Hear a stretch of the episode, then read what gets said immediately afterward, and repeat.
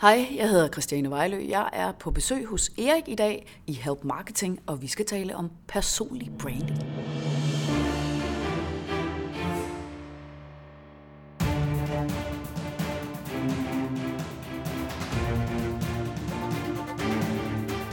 Det her er Help Marketing podcasten, lavet for dig, der arbejder med digital marketing, salg og ledelse, og som gerne vil opnå succes ved at hjælpe andre. Jeg hedder Xings, og Help Marketing produceres af min virksomhed Nokmal.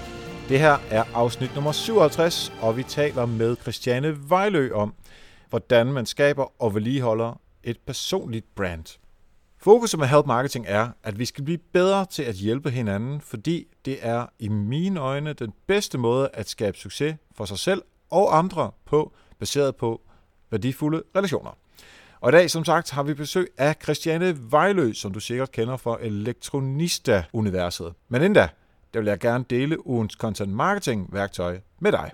Og ugens content marketing værktøj er sponsoreret af IBA Erhvervsakademi Kolding, der også udbyder uddannelser i København. Uddannelser, de koster penge, det ved vi alle sammen. Men IBA tilbyder også fede gratis webinarer, og der er faktisk flere af dem om måneden. De varer 60 minutter, og emnerne er vidt forskellige. SEO, projektledelse, karriere, AdWords, Facebook og meget, meget mere. Du går simpelthen bare ind på gratiswebinar.dk og tilmelder dig. Det koster intet, og jeg lover dig, der er spandevis af værdi i det her. Så altså ind på gratiswebinar.dk, og så støtter du faktisk også Help Marketing. Og ugens content marketing værktøj er SurveyMonkey. Med SurveyMonkey, der kan du nemt og gratis oprette online spørgeskemaer til, øh, til din målgruppe, hvad enten du skal bruge feedback på kurser, ydelser, eller bare har brug for at få nogle flere informationer ind om din målgruppes præferencer og udfordringer, jamen så kan du med fordel bruge SurveyMonkey. Det er ret nemt, jeg har arbejdet med det selv en del. Det er simpelt øh, at sætte op, og du indsamler alle de her forskellige data, som du så får tilbage øh, nemt og overskueligt øh, lige til at analysere bagefter. Det man gør er, at man sætter øh, sine spørgsmål ind i SurveyMonkey, så får man et link, og det kan man så dele ud på forskellige måder og få distribueret. Du kan prøve det på surveymonkey.com, og det er gratis indtil et vist niveau, så øh, bare ud at prøve.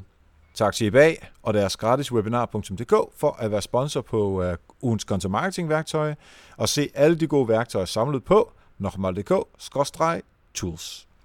Og husk, at du kan støtte Help Marketing ved at donere et beløb, som du helt selv bestemmer på patreon.com-xings. Jeg fik faktisk en mail her øh, den anden dag øh, fra Jakob, som sagde, at jeg lød en anelse træt, da jeg talte om Patreon i, øh, i afsnit 53 af Refuga. Vi var lige landet, og så optog vi med det samme.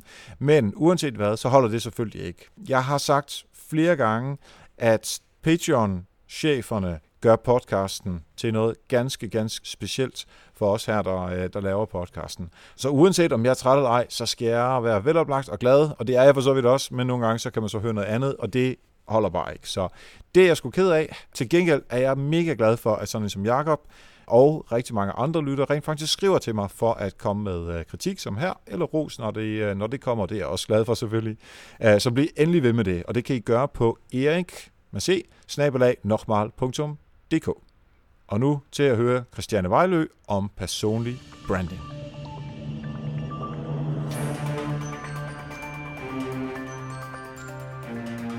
Yes, så sidder jeg her sammen med øh, Christiane Vejlø, som jo er elektronista på øh, blandt andet øh, Radio 24 Hun har et website, sociale medier, der er alle mulige ting og sager, som har med elektronister at gøre. Hun er også foredragsholder.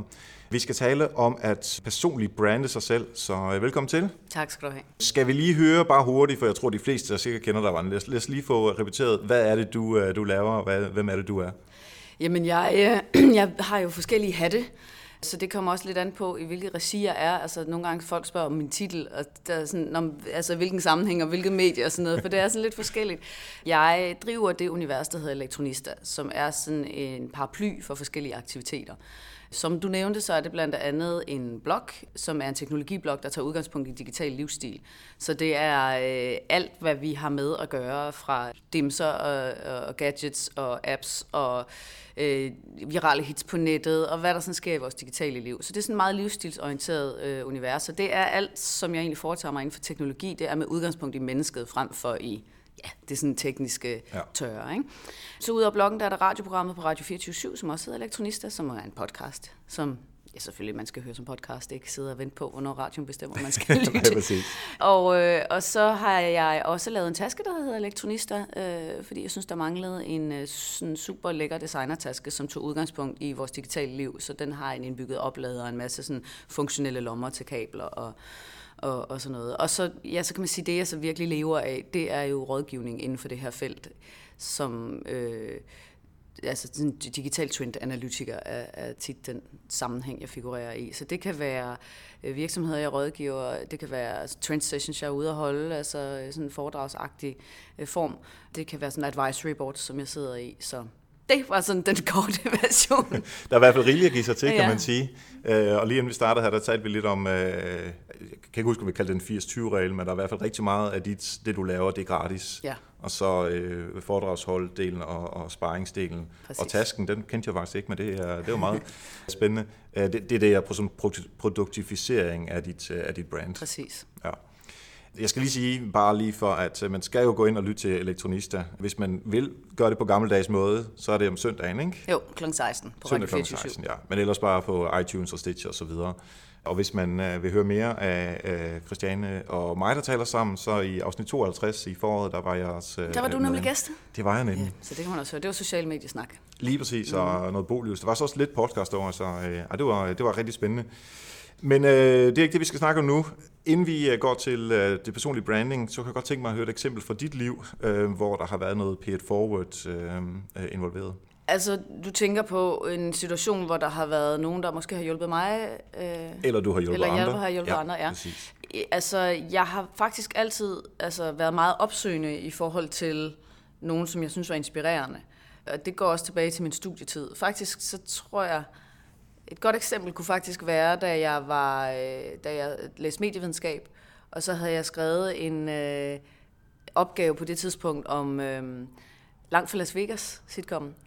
Og den havde jeg lyst til at fremlægge for Zulu, fordi det var dem, der ligesom kørte der. Så tænkte jeg, det kunne de måske synes var interessant. Så tog jeg fat i Palle Strøm, og det ville han gerne høre. Og så sad jeg inde ved ham øh, og gennemgik det, og han gav mig feedback, og han synes, der var mange rigtig spændende ting i det, og, øh, altså, og vi snakkede om det, og det, altså, nu kender jeg jo Palle stadigvæk, kan man sige, ikke? Mm. Øh, i, i medieregi. Men der var han jo den, der åbnede døren for, at der kunne komme en studerende ind og, øh, og snakke om sit projekt. Og så gav han mig i øvrigt et ret fantastisk råd, fordi på min øh, opgave, der stod der Christiane Fode Vejlø Rasmussen. Så sagde han, hvis du skal arbejde i mediebranchen, så skal du simpelthen smide mindst to navne. så nu hedder jeg Christiane Vejlø. Tak være på ja, Strøm. Og jeg er glad for, at mine forældre kun gav mig to navne. Og også det ikke er Jensen. Det er meget bedre på sociale medier også. Helt klart, helt klart. Men altså, nu, nu tænker jeg bare, hvordan tager man fat i uh, Palle Strøm som, som uh, studerende? Jamen det gør man jo bare. Og det er jo det, jeg tror mange skal tænke på, at det kan de jo bare gøre. Altså det gælder jo bare om at prøve, og man kan jo allerhøjst få et afslag. Men min erfaring er bare, at hvis man viser interessen, og man er altså arbejdsom og viser, at man udretter noget, og at man vil noget, så kan folk, der har opnået succes, jo måske genkende noget af sig selv i det, og så tænker de, det, det vil jeg godt øh, støtte op om. Og, altså jeg har det nemlig selv sådan med helt unge mennesker, at øh, jeg ved, jeg kan lære noget af dem, der er skarpe. Ikke? Det er jo selvfølgelig ikke alle 13-årige, der er skarpe, men jeg havde en skribent på et tidspunkt, som var 13, og han var en af de bedste, jeg nogensinde har haft. Han var altså super fed. Og jeg var enormt glad for at have ham, og, og, og han skrev om ting med vinklingen fra en teenager. Og jeg har stadigvæk en fyr, der arbejder for mig, som jeg mødte, da han var respondent i mit speciale som 17-årig. Ja. Og, øh, og nu sidder han og hjælper mig med websitet. Ja, det er fedt sådan noget. Og, og altså, det, det synes jeg bare er et godt eksempel. Så for det første, hvis man gerne vil opsøge noget hjælp, så skal man bare gøre det. Og så skal man være tjekket omkring det og vise, hvad det er, man har at byde på, og, og man skal møde forberedt op, øh, mm. fordi man bruger de her menneskers tid, og tid er simpelthen altså, den knappeste ressource øh, for, for, for folk, der har travlt, ikke? siger sig selv. Og hvis man vil hjælpe altså hvis man tænker, at man godt kunne byde noget tilbage, så synes jeg, at man skal øh, tænke rigtig bredt. Altså man skal ikke sådan tænke, om jeg vil kun hjælpe en, øh, en øh, MBA-studerende. Altså man skal simpelthen især hvis man arbejder inden for det digitale, så kan en, en 13-årig have lige så meget værdi som en eller anden 45-årig uh, MBA-studerende. Ikke? Ja, men helt klart, og det varmer jo mit hjerte, fordi det er jo hele uh, Help Marketing-tankegang, som du egentlig uh, beskriver her. Om et par gange uh, her i Help Marketing, der har vi uh, to unge gutter uh, med, som startede virksomhed som 16-17 år eller sådan noget, og de, de er par 20 eller sådan noget nu. Og det er simpelthen så, så inspirerende, fordi de kaster sig bare ud i det, og der er ikke sådan der frygt for, hvad sker der, hvis det går galt, og så videre, så videre. Mm. Er egentlig også det, som du er inde på her, jamen, du kan kun få et nej, og det dør man jo ikke af. Man skal bare gøre det, altså man skal virkelig bare gøre det. Min erfaring er, at jeg, altså det er utrolig få afslag, jeg har fået, når jeg først har prøvet at opsøge et eller andet. Ikke? Så tag fat i, altså øh, sæt en helt vildt højt, og, og, og gå ambitiøst efter den person, som du synes er mest inspirerende, og så se, om du ikke på en eller anden måde kan, kan gøre noget. Men have noget at byde på, det synes jeg også er vigtigt, at man kommer med noget. Ja, men lad os øh, nu øh, dykke ned i det, og øh, bare lige for at sådan, tage den nærmest øh, kronologisk, øh, lige meget hurtigt. Hvad, øh, hvad læste du, og hvad lavede du af arbejde, inden du startede hele det her elektronister? Jeg læste først religionsvidenskab på Aarhus Universitet. Så tog jeg til USA øh, for at studere indiansk religion fandt så ud af, at der ikke var nogen, der sådan holdt øje med, hvilket fag jeg tog på det universitet. Så jeg fandt nogle rigtig spændende mediefag, som jeg også tog, og hvilket sådan fik mig sporet ind på, at jeg, det var nok der, jeg gerne ville arbejde, selvom jeg synes, religion var vanvittigt spændende.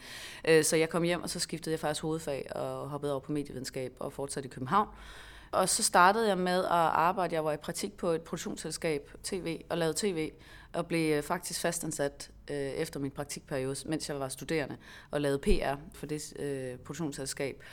Og øh, efter jeg havde været der noget tid, så blev jeg så spurgt af en øh, fyr, som var direktør i bredbåndsselskab, om jeg havde lyst til at komme over og fortsætte det lignende arbejde, som jeg havde lavet der i produktionsselskabet, altså med at lave ekstern kommunikation. Hmm og lægge en strategi for det, og starte den afdeling op. Og, og først sagde jeg faktisk nej, fordi jeg var sådan lidt, men her sidder jeg i, uh, i tv-branchen med slikordning, og det, det var bare enormt lækkert, skal jeg over i den der kedelige bredbåndsbranche. Men han skulle jo ikke sige så meget til mig, før at, at, at der ligesom gik et meget stort lys op for mig, fordi jeg er jo meget nørdet, har altid været det, og elsker sådan noget sci-fi, og hvad sker der i fremtiden, og det har virkelig altid optaget mig meget. Så da han begyndte at snakke om, hvad båndbredde betyder, og det her, det er jo ja, hvad er det, 12 år siden eller sådan noget. Ikke? Mm. Så han sagde, at vi kan give øh, 100 megabit ind til en bolig. Ikke? Og det var jo på et tidspunkt, hvor folk havde sådan noget altså 512, øh, 1 megabit, øh, altså det var ja. jo ingenting. Jeg har stadigvæk ikke 100 megabit i dag. Nej, nej, det, det har man jo så ikke, men, men, men det er mere realistisk, kan man sige. Men ja, dengang bestemt. var det jo fuldstændig sindssygt at få fiberforbindelser ind i hjemmet. Og så var det, vi snakkede om, hvad kan man bruge det til? Ikke? Altså, hvad, og så byggede vi sådan en fremtidens bolig nede i kælderen inde på kontoret, hvor vi havde børneværelset og seniorværelset og stuen med streaming-tv og bestille mad over nettet og alt det her, som findes nu, men som ikke fandtes dengang. Ja det var helt vildt fedt at være med til. Og så derfra, der hoppede jeg over i tilselskabet 3, øh, fordi jeg ville rigtig gerne arbejde meget med, altså netop indhold på på, på båndbredden. Ikke? Mm. Øh, og der blev jeg content-chef og, øh, og arbejdede med øh, den digitale platform og sad med musik og altså apps i det hele taget, før der var noget, der hed apps. Altså før ja. folk vidste, hvad apps var, før der kom iPhone, så, så var det i virkeligheden apps. Altså det var jo spil og og, og alt, hvad der sådan kunne ligge. det var jo det eneste tilselskab, som på det tidspunkt var ambitiøs omkring ja. øh, mobilcontent. Og så, altså, du øh, interesserer dig for, jeg skal sige, livsstilsdelen, jeg ved ikke om religion, religion og livsstil, altså i hvert fald det menneskelige. Ja. Og så kommer det tekniske med, øh, og det lyder meget som om, at det er det menneske, som, som udgangspunkt i det menneskelige, og så ja. det tekniske gør nogle ting, som, som livsstilsmæssigt, som man kan så øh, forbedre, om det så er apps, eller om det er øh, måder at bestille pizza på, eller hvad det kan være. Altså det, jeg hele tiden har haft med mig, det er jo øh, altså den der, hvorfor skal det være så teknisk? Ikke? Mm. Altså hvis det er mennesker, der skal bruge det, hvorfor skal det så, altså hvorfor skal man have sådan et kundebrev for sit teleselskab, man ikke forstår? Eller for skat, for den sags skyld. Ja, altså, hvis det kan skrives, så man bedre kan forstå det, så gør det dog. Ikke? Ja, altså, ja. hvis man kan lave et produkt, så det bedre kan bruges altså, og, og er mere brugervenlig, så gør det dog. Og det er, altså, det er mit krav, og man kan også sige, nu har jeg jo selv siddet i den situation med tasken, som jeg jo lige har designet, øh, hvor, hvor jeg har forsøgt at, ligesom, at walk the talk, som er, der skal simpelthen være lige dele funktion og design. Mm. Altså, så vi vil ikke gå på kompromis med, at, med lækkerhedsfaktoren, bare fordi det kan den. Altså, det skal ja. være lige så lækkert, som det er funktionelt og omvendt.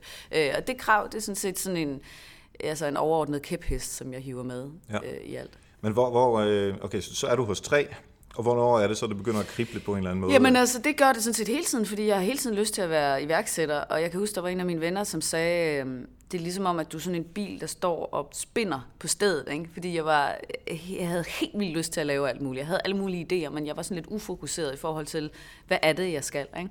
Jeg begyndte at arbejde mere overordnet på nordisk plan med innovation øh, i, i træ, og, og udvikle forskellige idéer for, jamen, hvad er fremtidens teleselskab, og hvad skal vi kunne og sådan noget. Og en af de ting, som jeg lagde mærke til, som jeg synes var sådan et hul, der var ingen, der tog, det var, at altså, halvdelen af befolkningen jo er kvinder, og når man kigger på produkter og på markedsføring, så var den tit sådan ligesom meget maskulin, maskulin skewed, som ja, man siger. Ja. Ikke? Altså, det, var, det var ikke fordi, at jeg synes, man skulle lave, det var sådan en ret vigtig pointe, man skulle lave noget specifikt til kvinder, Altså man skulle ikke gå ud og lave et tilselskab til kvinder, det synes jeg virkelig ikke, man skulle.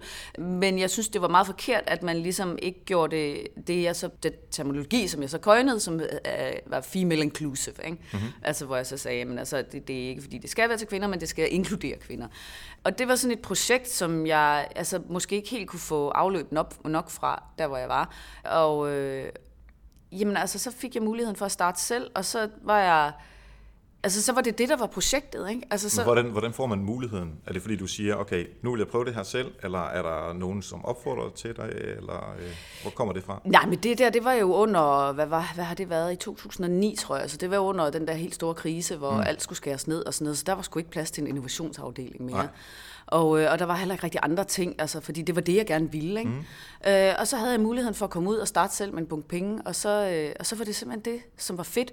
Og jeg følte jo sådan, om, ja, nu kommer jeg ud, og jeg kan en hel masse, og jeg ved noget om apps, og jeg ved noget om telebranchen, og, og jeg har noget med kvinder, men så har der jo været en eller anden form for altså tragtproces i det, og, og få zoomet ind på, hvad er det sådan, nu skal man fokusere. Ikke? Ja.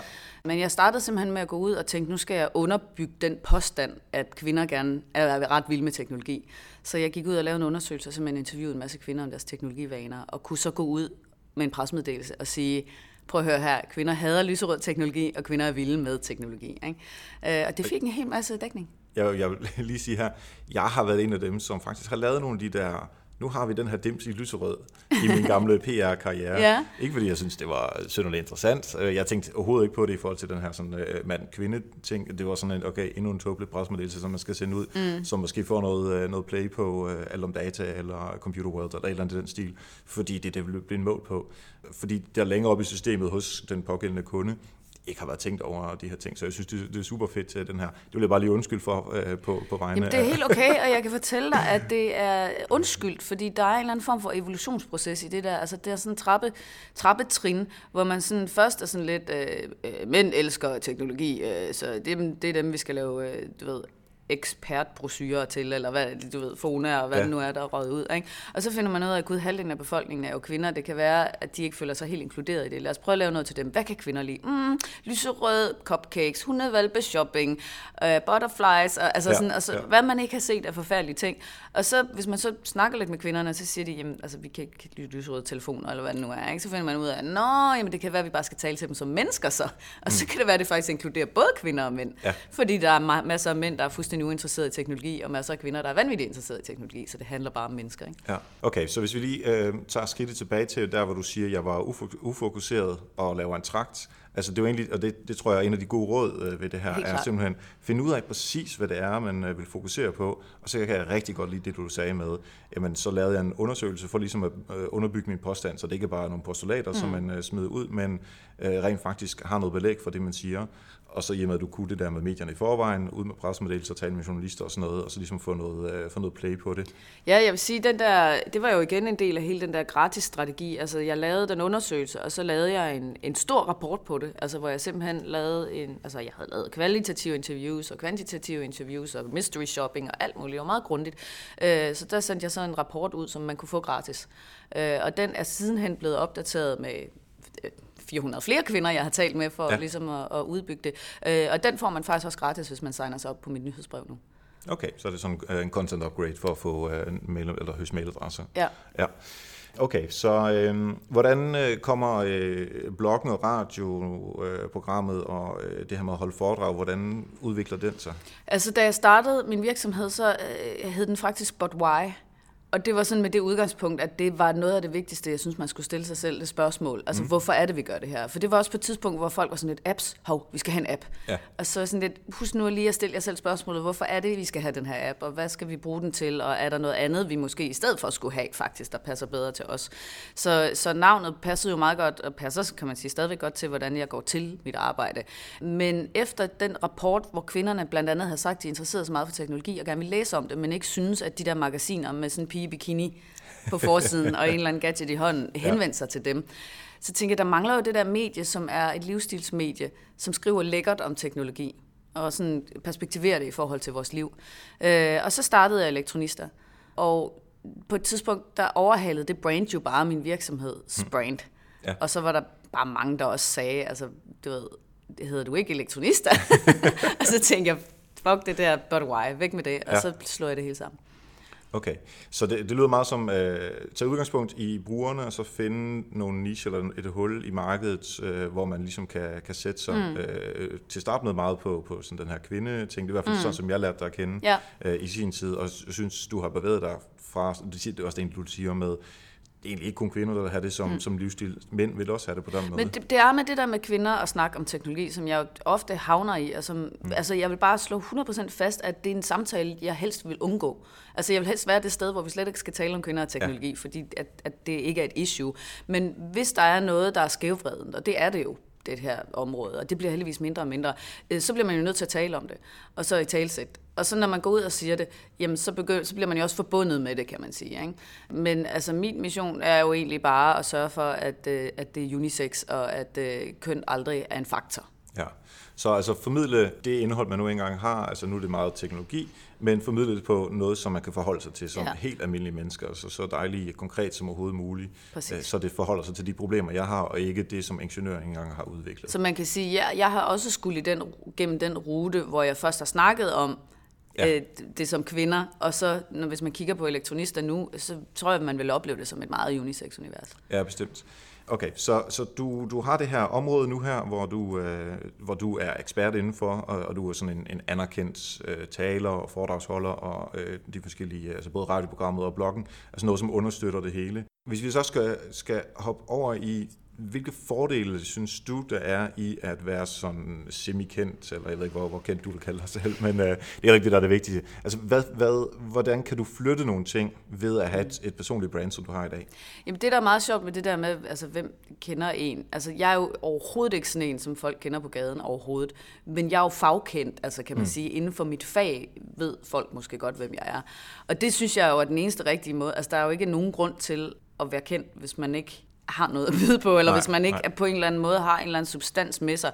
Så det, har jo ald- det er jo ikke noget, som har en interesse i sig selv, men det er klart, når man laver et radioprogram og laver en blog og bruger sit eget billede, i, øh, når man skriver en leder, og man er på sociale medier og aktiv øh, og får followers og sådan noget, ikke? Jamen, så, så begynder folk jo at kende en og kende til en.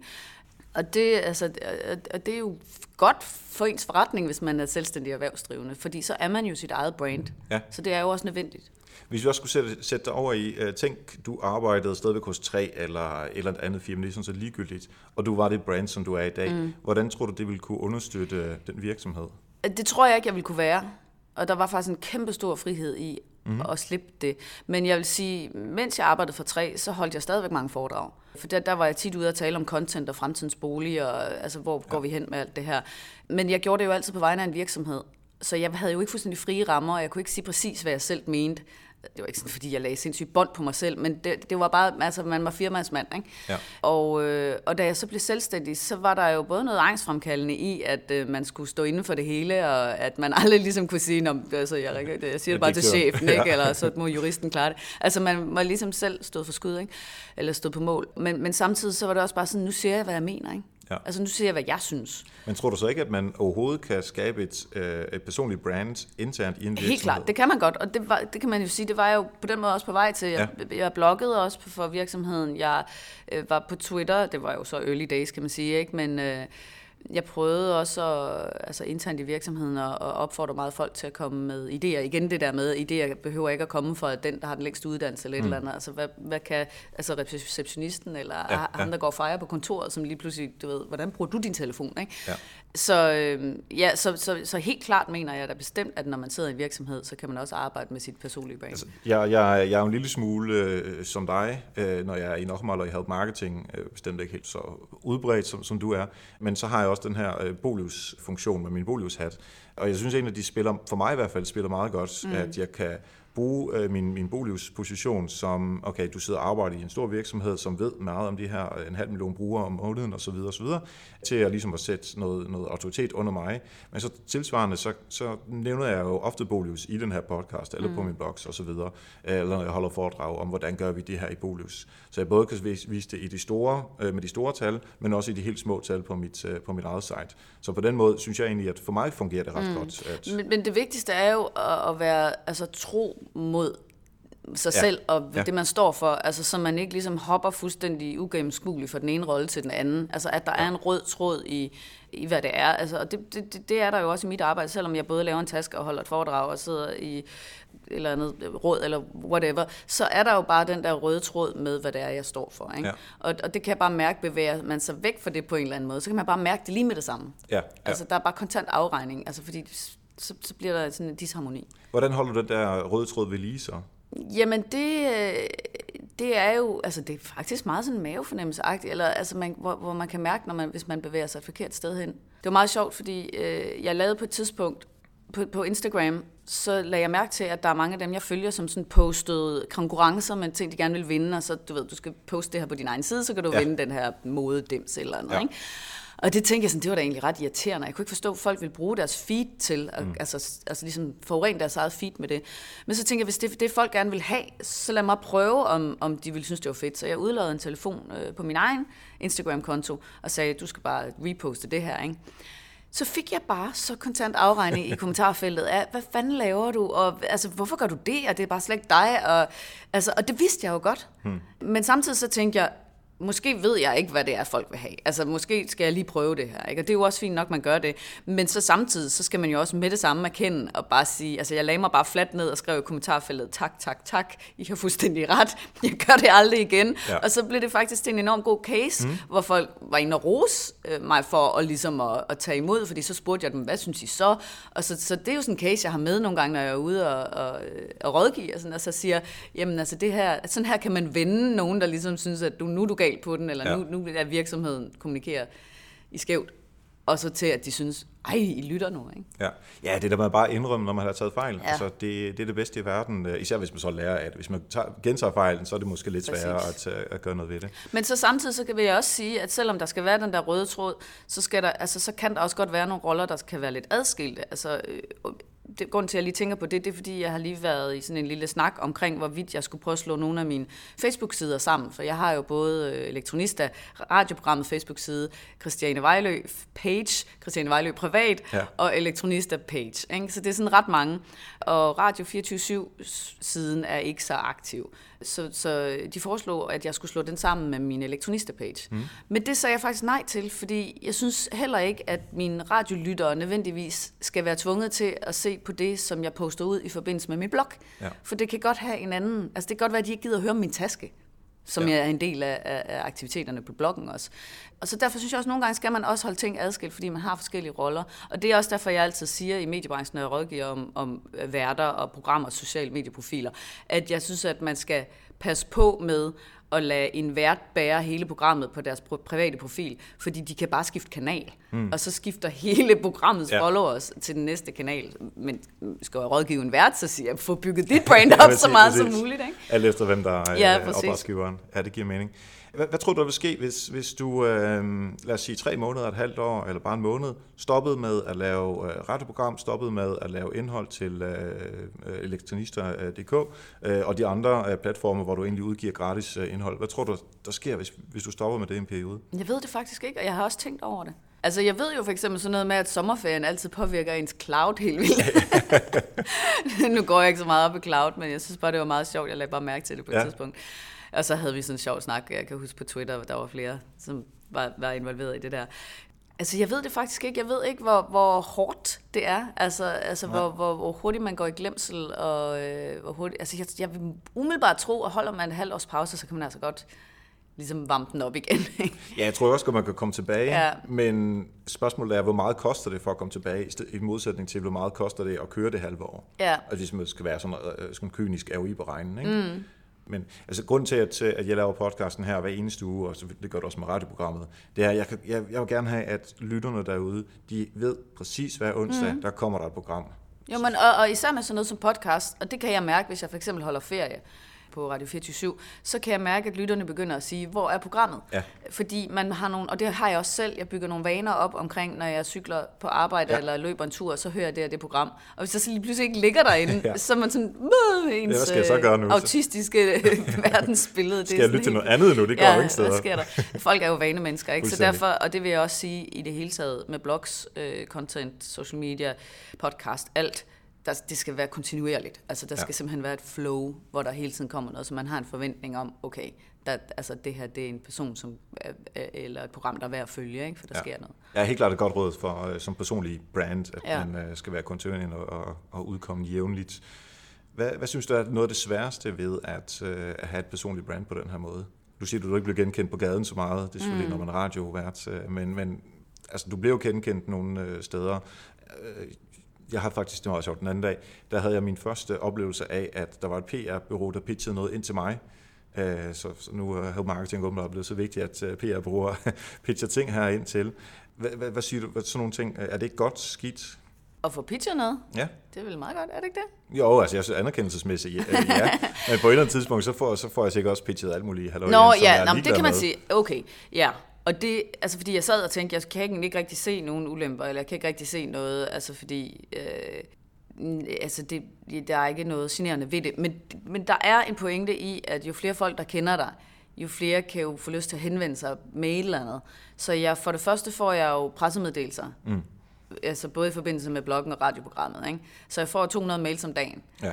Og så får jeg henvendelser fra folk, der bare, vi sidder og arbejder på en app, kunne du ikke give lidt feedback på den? Det får jeg rigtig, rigtig meget af også. Så får jeg studerende, der siger, vi at skrive en opgave, øh, må vi komme og interviewe dig en time? Øh, så får jeg journalisthøjskolestuderende, der er ved at lave mm. artikler, som man skal udtale sig til. Og så har jeg selvfølgelig altså pressen i det hele taget, som skal have ekspertudtalelser. Hvordan øh, vælger du så dem, du siger ja til, og dem, du så siger nej til? Ja, fordi problemet er, at jeg vil jo gerne sige ja til alt, mm. men jeg kan ikke. Altså, jeg kan simpelthen ikke sige ja til alt, fordi så vil jeg aldrig sove. Ja. Altså, så jeg er for eksempel benhårdt med at, at, at slette mails, og det er også et godt råd til, hvis der sidder nogen derude, der laver pressemeddelelser, eller skal prøve at få fat i nogle journalister, så skal I æd og spark med at være skarpe på jeres budskaber, fordi de ryger simpelthen i papirkogen, hvis det er, at jeg ikke meget hurtigt kan afkode, hvad der er, der står. Ja, eller måske lade være med at sende dem, hvis man er i tvivl. Ja, præcis, ikke? Og lad være med at ringe op 15 gange, hvis det ikke er blevet omtalt. øh, Ja. Fordi så til sidst, så bliver man altså bare lidt, øh, lidt irriteret. Men, men altså, øh, igen, det var egentlig også det, jeg sagde i starten. Altså, jeg synes, det er super fedt, at folk henvender sig. Men kom, have noget at byde på. Ja. Altså, den der med bare at sige, jeg synes, du er helt vildt spændende, jeg kunne godt tænke mig lige at pick your brain, øh, skal vi lige drikke en kop kaffe? Altså, det er ikke nok. Nej, det det er skal det simpelthen ikke. Altså, man bliver nødt til at sige, det her, det kommer jeg med. Jeg går og gør mig nogle- nogle tanker omkring det her. I går, der sad jeg øh, øh, en time med en kvinde, øh, som har et chokoladefirma, og, øh, og sidder og arbejder på nogle ting omkring innovation inden for chokolade, som jeg, altså, hvor, hvor hun bare virkelig kom med noget. Ikke? Ja.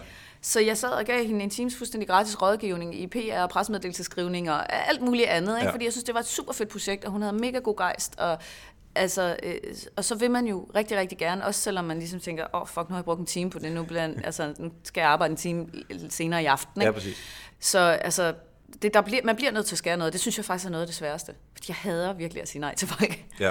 Så i hvert fald et, øh, et, et godt tip, hvis man gerne vil have noget, noget råd, er at være helt konkret på det, Ja. og så være sikker på, at det, man skriver til, om det er dig eller en anden øh, ekspert derude, sørg for, at det passer øh, overens med det, som vedkommende sidder mm. med. Altså, jeg, jeg får også øh, mails om, vil du hjælpe mig med, med den her podcast, lige give mig noget, og det gør jeg meget gerne, fordi mm. jeg elsker det her podcasting. Men hvis det er tilsvarende et, et, et, øh, en video, øh, altså en YouTube-videoserie, det er ikke det, min styrke er, øh, så vil jeg hellere sige nej, fordi jeg, jeg vil ikke kloge mig på noget, Nej. som jeg ikke ved noget om. Men altså, jeg synes, det er super fedt at, at, at hjælpe ambitiøse mennesker og kan lære helt vildt meget af folk, der kommer ind med spændende idéer og har noget. Altså det, det er altid meget inspirerende. Men man bliver simpelthen nødt til at gøre sin research. Altså hvis man sender en mail eller laver et opkald uden at vide, hvad man vil, ja. så spilder man jo folks tid. Ja. Så det, øh, det, er, det er det bedste råd, det er at fokusere. Yes. Hvad man også kunne fokusere på, det er øh, patreon.com eriksings. Hvis det er, man synes, det er fedt at lytte med her på uh, Help Marketing, og man har øh, en skilling til, øh, til års, så er det altså et på patreon.com xings og der øh, kan man helt selv bestemme, om det er en dollar, eller 5 dollar, 10 dollar. Det er fuldstændig op til en selv man har lyst til at give til, øh, til podcasten. Og hvis ikke man har pengene til det, så er det også helt fair. Man kan hjælpe på alle mulige andre måder, simpelthen bare at øh, gøre andre opmærksom på, på podcasten. Så hvis man tænker, at det er interessant, så er det altså patreon.com eriksings. Det synes jeg er så fedt, at du har det der med, og at du altså, pitcher det ind midt i programmet jeg, jeg, har, jeg har tit tænkt på i forhold til min blog, om man kunne gøre et eller andet lignende. Ikke? Altså, ja. fordi, det, fordi jeg jo ikke tjener noget på bloggen. Og jeg vil også sige i forhold til sådan noget, vi har annoncer en gang imellem, mm. og måske en konkurrence, som vi laver i samarbejde med en partner. Det er bare meget begrænset, og jeg er fuldstændig sindssyg uh, hardcore med at udvælge, hvem der må være med. Ja. Jeg siger nej hele tiden til alle mulige mærkelige øh, ja, forslag. Her. Altså, altså vi har jo øh, IBA, Erhvervsakademi Kolding, som, øh, som sponsor på os her, og de er jo, fordi de, altså de har gratis webinar om de samme ting, som det her det handler om, mm. så det giver god mening. Men altså, Kim skal ikke komme med deres tips og, og, og spørge, altså det gør de sikkert heller ikke. Nej, nej. Øhm, men, men det giver ikke nogen mening. Så Nej, men altså, hvad jeg ikke har fået af mails fra et eller andet casino-link, ja, ja. halløj, ikke? Altså sådan noget, det er jo klart, det vil man ikke, og, og heller ikke et eller andet, hvis jeg bliver pitchet et eller andet ind omkring make-up eller et eller andet, som mm. ikke har noget med teknologi at gøre, ja, altså, ja. så ser jeg jo også nej. Har du overvejet det der flatter? Hvor man, ja, det har jeg også, men jeg synes ikke rigtig, det fungerede. Faktisk. Nej, jeg synes, altså, men det kræver jo, at man har en flatter profil og lægger ja. nogle penge derinde, og så kan Præcis. man give dem, og, og, altså, de, det har de. Er det nemmere på Patreon, eller Ja, fordi Patreon, det er jo egentlig bare, der opretter du profil, og så øh, dankort informationer derinde, og så kan du give til alle dem, som har noget Patreon ja. uh, setup. Jeg tror, der er... Jeg ved, Tom Merrick gør det også. Jeg lytter til hans... Jeg elsker Tom Merrick. Ja. Det er mit forbillede inden for podcasten. Ja, det er sådan noget, han, øh, det er 15-16.000 dollars om måneden, han får. Ja. Han lever så også 100% af det, og man er så virkelig, virkelig godt. Det, det er 100% ham, vi har stjålet, det, stjålet det, det, det er svært, svært i Danmark, ikke? Men, ja, det er det. det, er det. Uh, men jeg ser det mest som sådan et klap på skulderen, som motiverer mm, mig og uh, resten af teamet her. Og ellers så kan man like. Altså det er jo altid rart at få nogle likes? Altså på sin, du har vel også en page eller et eller andet? Ja, der er en, øh, en Facebook-side, der ja. faktisk aldrig snakket om på podcasten, men øh, den, den det gjorde vi nu. Også. Det gjorde vi nu. Vi er næsten på vej øh, til vej øh, slut her. Øh, hvis du skulle give et konkret råd til nogen, der sidder i en virksomhed og skal øh, prøve at skabe sig et personligt brand i virksomheden, hvad synes du, de skulle starte med? Så skal de gøre noget, som gør dem synlige. Og det kan de gøre på mange forskellige måder. Altså, de, det kan jo være alt fra, at de på en eller anden måde er formand for festudvalget. Altså, det er jo også en måde at brande sig selv på. Men det er også, at man inden for det område, man arbejder med, for eksempel er aktiv på sociale medier, mm. om øh, det er det ene eller det andet, så er der sikkert noget ekspertviden, man har, som man kunne dele. Det kunne også være sådan noget med, at man begyndte at, tage initiativ til øh, gå hjem møder i virksomheden, eller øh, sætte et eller andet i gang, som havde en eller anden faglig vinkel. Så altså, det, det er proaktivitet i virkeligheden, tror jeg, det handler om. Ja, og det, så handler det meget om internt i virksomheden, for det er jo også vigtigt at få brandet sig uh, internt. Hvis nu man vil, vil ud over virksomheden, altså at, at have en, uh, en, en uh, personlig brand mm-hmm. uden for virksomheden, men for virksomheden. Hvad vil du mene der? Jamen det er jo igen altså sociale medier, networking ud og gøre dig synlig, øh, pitch dig selv ind som taler til nogle øh, konferencer, hvis du kan tale. Hvis du slet ikke kan det, så er det jo ikke det, du skal. Altså, det er jo ikke alle, der skal gå ud og holde foredrag eller eller andet. Altså, øh, det kan være, der er noget andet, øh, man er bedre til. Men bare det at blogge, synes jeg også. Bare det at blogge, ja. altså, og mikroblogge på Twitter, altså, ja. og, og Facebook og LinkedIn har ja. jeg faktisk lagt mærke til, at driver rigtig meget trafik også. Ja, ja den der publiceringsplatform, ja. den Ja, præcis. Fedt, det er super, super godt. Der er i hvert fald rigtig meget at gå i gang med, hvis man gerne vil have sit, uh, skabe sig et personligt brand. Det er næsten ikke nødvendigt, men jeg synes alligevel, vi skal lige øh, ind på, hvis man gerne vil følge dig, for det tror jeg, der er mange af lytterne, der følger dig i forvejen, men uh, hvor kan man følge dig henne? Altså, jeg vil helst have, at folk følger vores nyhedsbrev. Mm-hmm. Og det er altså også en rigtig fed måde at blive opdateret på. Altså, på sådan, altså udgangspunktet er jo så nemt som muligt, som jeg sagde i starten. Altså, ja. hvordan kan man spare øh, brugernes tid? Så det er et nyhedsbrev, man får med et hurtigt overblik over ugens vigtigste sådan, digitale trends. Og det er bare elektronista.dk? Det er elektronista.dk, og så er der sådan en sign-up-formular øh, ja. derinde, altså det er en, en banner, man kan trykke på. Mm-hmm. Men ellers så er der jo øh, Christiane Vejlo på Twitter. Det er der, jeg er sådan mest faglig aktiv. Så er der elektronista på Instagram, hvis man vil se nogle billeder. Ja. Og så er der øh, Christiane Vejlø page på Facebook, og Elektronister page på Facebook. Ja, der er masser at vælge mellem. Ja, der er mange, mange øh, platforme. Fedt. Og YouTube. Og Sådan. YouTube Og også. LinkedIn. Der mangler ikke noget Og som helst Snapchat. der. Ja. Du er også på Snapchat? Ja, men jeg er ikke så aktiv. Nej, okay, fair nok. Det har været en sand fornøjelse at øh, blive øh, inspireret i forhold til det her med øh, personlig branding øh, i dag. Tak fordi du var med. Det var en fornøjelse.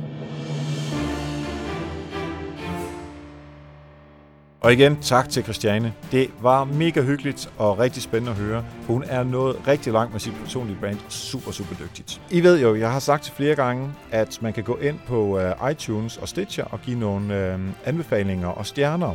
Og der er en del øh, her i oktober, der har været inde og give stjerner til Help Marketing. Fem stjerner, og det er vi rigtig glade for. Der er også nogle gode kommentarer, og jeg tænkte, jeg tager sgu lige et par stykker af dem og, uh, og læser dem højt. Der er eksempelvis 6. oktober en... Øh, person, som hedder Sopalexa, som skriver så noget så kortfattet som lærerigt og godt. Og det er jeg sgu glad for, for det er faktisk lige præcis det, jeg gerne øh, vil opnå her. Jeg vil gerne lære øh, fra mig, både på min egne vegne, men også i den grad på, øh, på vegne af alle de øh, gæster, som vi får ind. Og når det så er godt, så er vi fuldstændig hjemme. Mikkel Bøjer skriver øh, 8. oktober, virkelig værdifuld podcast. Erik er en af de dygtigste til at interviewe og få viden delt. Kan ikke anbefales nok. I kan ikke se det, men lige nu der rødmer jeg, og jeg er bare glad for at høre sådan noget, fordi det er lige præcis det, jeg også er glad for, at jeg ligesom får hævet noget viden ud af alle de her dygtige mennesker, som vi får ind. Så mange tak Mikkel, og vi tager det den sidste fra 23. oktober. Igen en kort en. Super gode, super relevante. Ja tak, Mr. Jarli, den øh, tager jeg også med. Jeg håber også, at du vil gå ind på øh, Help Marketing øh, på iTunes eller Stitcher og give fem stjerner og en anbefaling med. Det kommer til at hjælpe alle mulige andre for at finde podcasten meget hurtigere og meget bedre. Næste gang, der får vi besøg af Christian Scharling og Tobias Eli. Det er to gæster på én gang, og de to unge gutter her, de skal fortælle om at være iværksættere. Tak for nu, og husk, ved at hjælpe andre, opnår du også selv succes. Vi høres ved.